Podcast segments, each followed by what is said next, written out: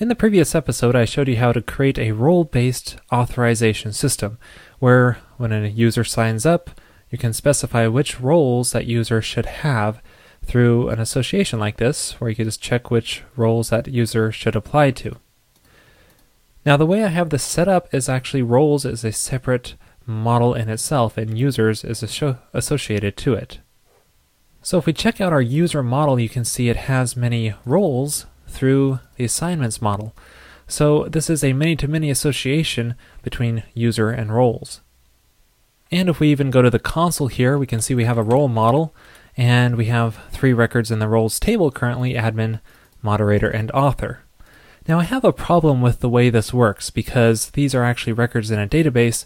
However, there's a very tight coupling between these roles defined in the database and the actual code that defines the abilities of the roles. So as you can see here, this is the file we created in our previous episode where we define the behavior of each of these roles, and it's all Ruby code here. So there's, like I said, a tight coupling between the database records and the roles defined here. So the real problem I have with this is that you would never modify the database without modifying the code. If you want to add another role, you can't simply just insert it into the database here because the code is so tightly coupled to each of these individual records inside this database, you need to modify the code in addition to this. So the benefits of storing these as records in a database are really lost. And this is what I want to get to is how can we define our roles in a way that's defined inside the code and not actually in another database. So what this means is we'll no longer have a roles table to associate this user model to. So we'll no longer have a role active record model, so we can just remove the roles association to the user model. Now the question is, where do we define which roles are available for the user to choose from? Well, I'm just going to place this instead of a constant inside of the user model here. So we can just say roles equals, uh, let's just define uh, admin, uh, moderator, and author as roles inside the code because this way we're just modifying the code if we want to change with which roles are available to the user. So here's the big question and what I want to show in this episode. How do we associate the user model to these roles now because we no longer have them inside the database table. So we're going to have to embed this association inside of the user's table, specifying which roles the user has with him. Now in this episode, I want to show you two different ways that you can do this depending on the type of association you're working with. So notice the user currently can have many different roles, so we have a many-to-many association here. But what if we have a one-to-many association? Well, that's what I want to show you first because that'll be a little bit easier to work with. So let's change this to a one-to-many association so a given user can just select one role. So it might look something like this, where you have a menu where you can choose which role you want to assign to this specific user. So in this case, since roles is not a database table, we can't just simply have a normal one-to-many association. So we'll just need to store the selected role in the user's table because we're only selecting one role per user. This is really easy because all we have to do is generate a migration. So we're adding a, a role column to the user's table. So we could just say role is just a string. So this way we just store that selected role as a string in the user's table. And then we'll migrate the database.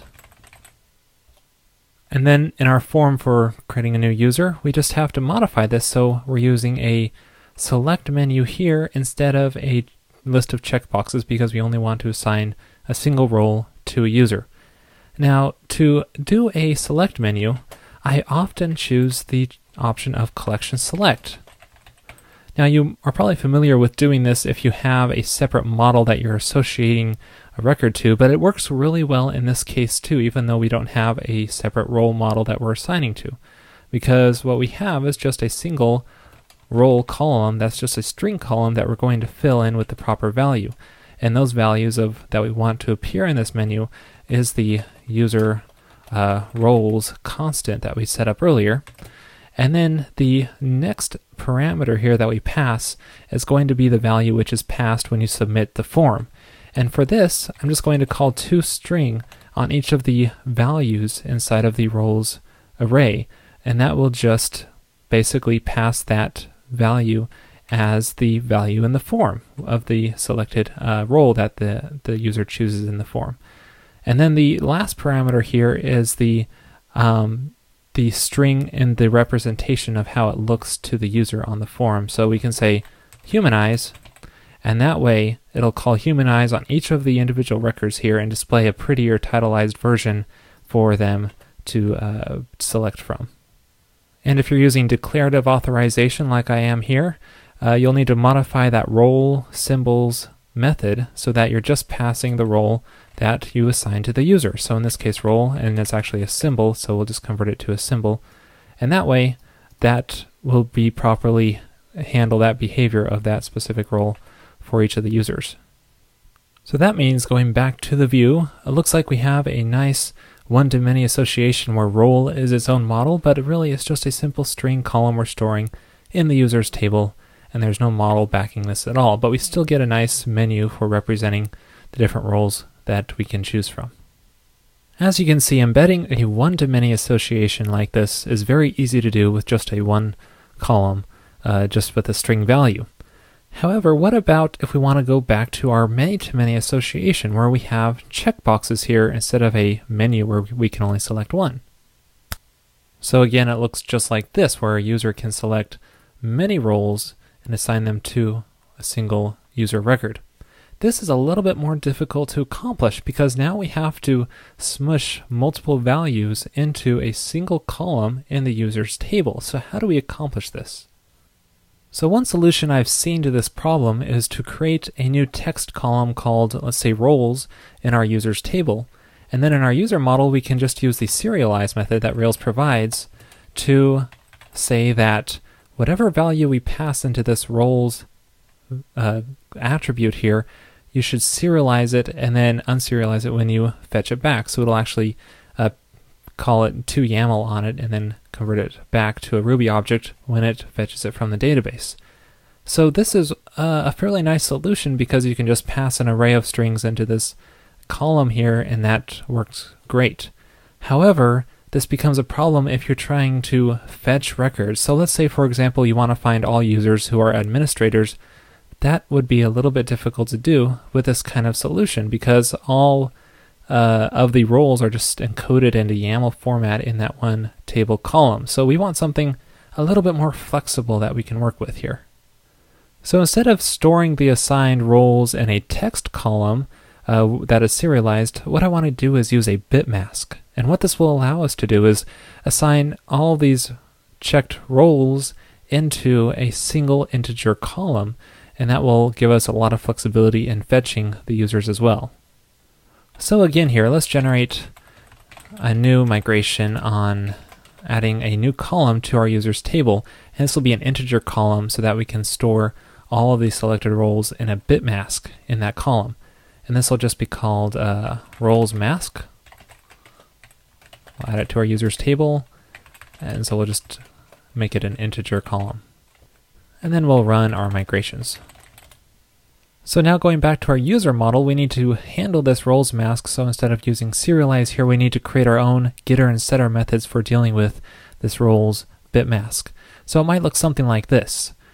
So what we have here is a roles setter method, which accepts an array of roles strings, and it assigns it all to a single roles mask integer column.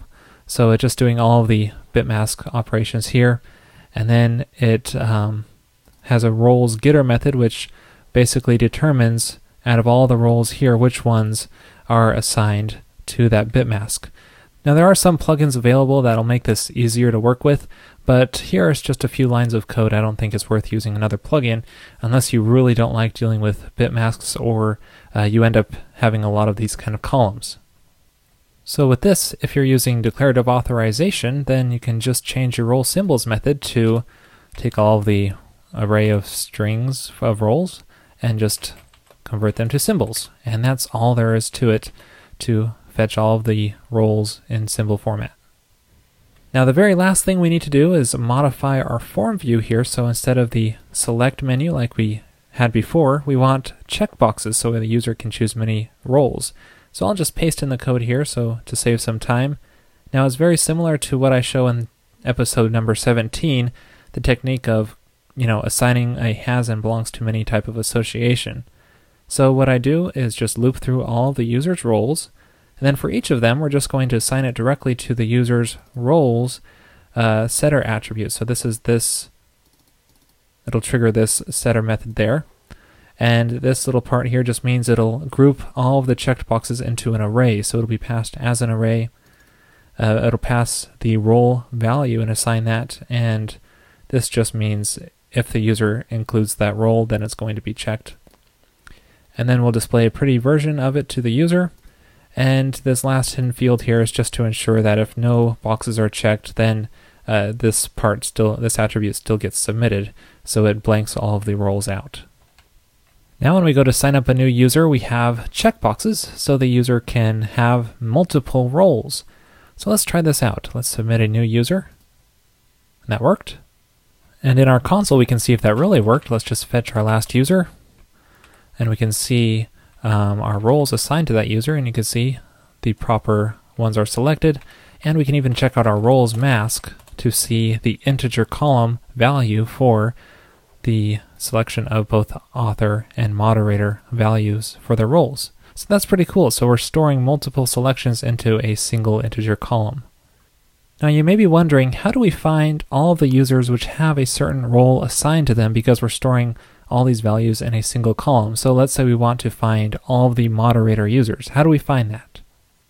And that's actually not too difficult. We can accomplish this in a single name scope in our user model. So let's just add a name scope here. I'm just going to paste this in for simplicity. And so we have a name scope, let's call it with role, and then it takes an argument called role and basically performs a, a bitwise operation on here to determine if that role exists in the roles mask. So this is all done in a SQL query. And then we can try that out inside the console. So let's just a user with role and let's choose moderator. And this will return Bob as a user because he's the only one assigned as the moderator because it looks inside that role mask column which has the proper value embedded in there. Now one quick gotcha you have to be aware of is that if you are adding new roles into this array here, don't add them into the middle of the array because we're dealing with a bit mask here. You'll need to add them to the end so that way it properly handles the indexes and doesn't mess up the current existing role assignments. And that's all for this week's episode. As you can see, it's a pretty powerful technique to be able to embed a many-to-many association inside a single integer column in a user's table. So this works really well. However, I don't recommend doing this very often. I only would recommend doing this if you have a true uh, list of records which really don't belong in the database.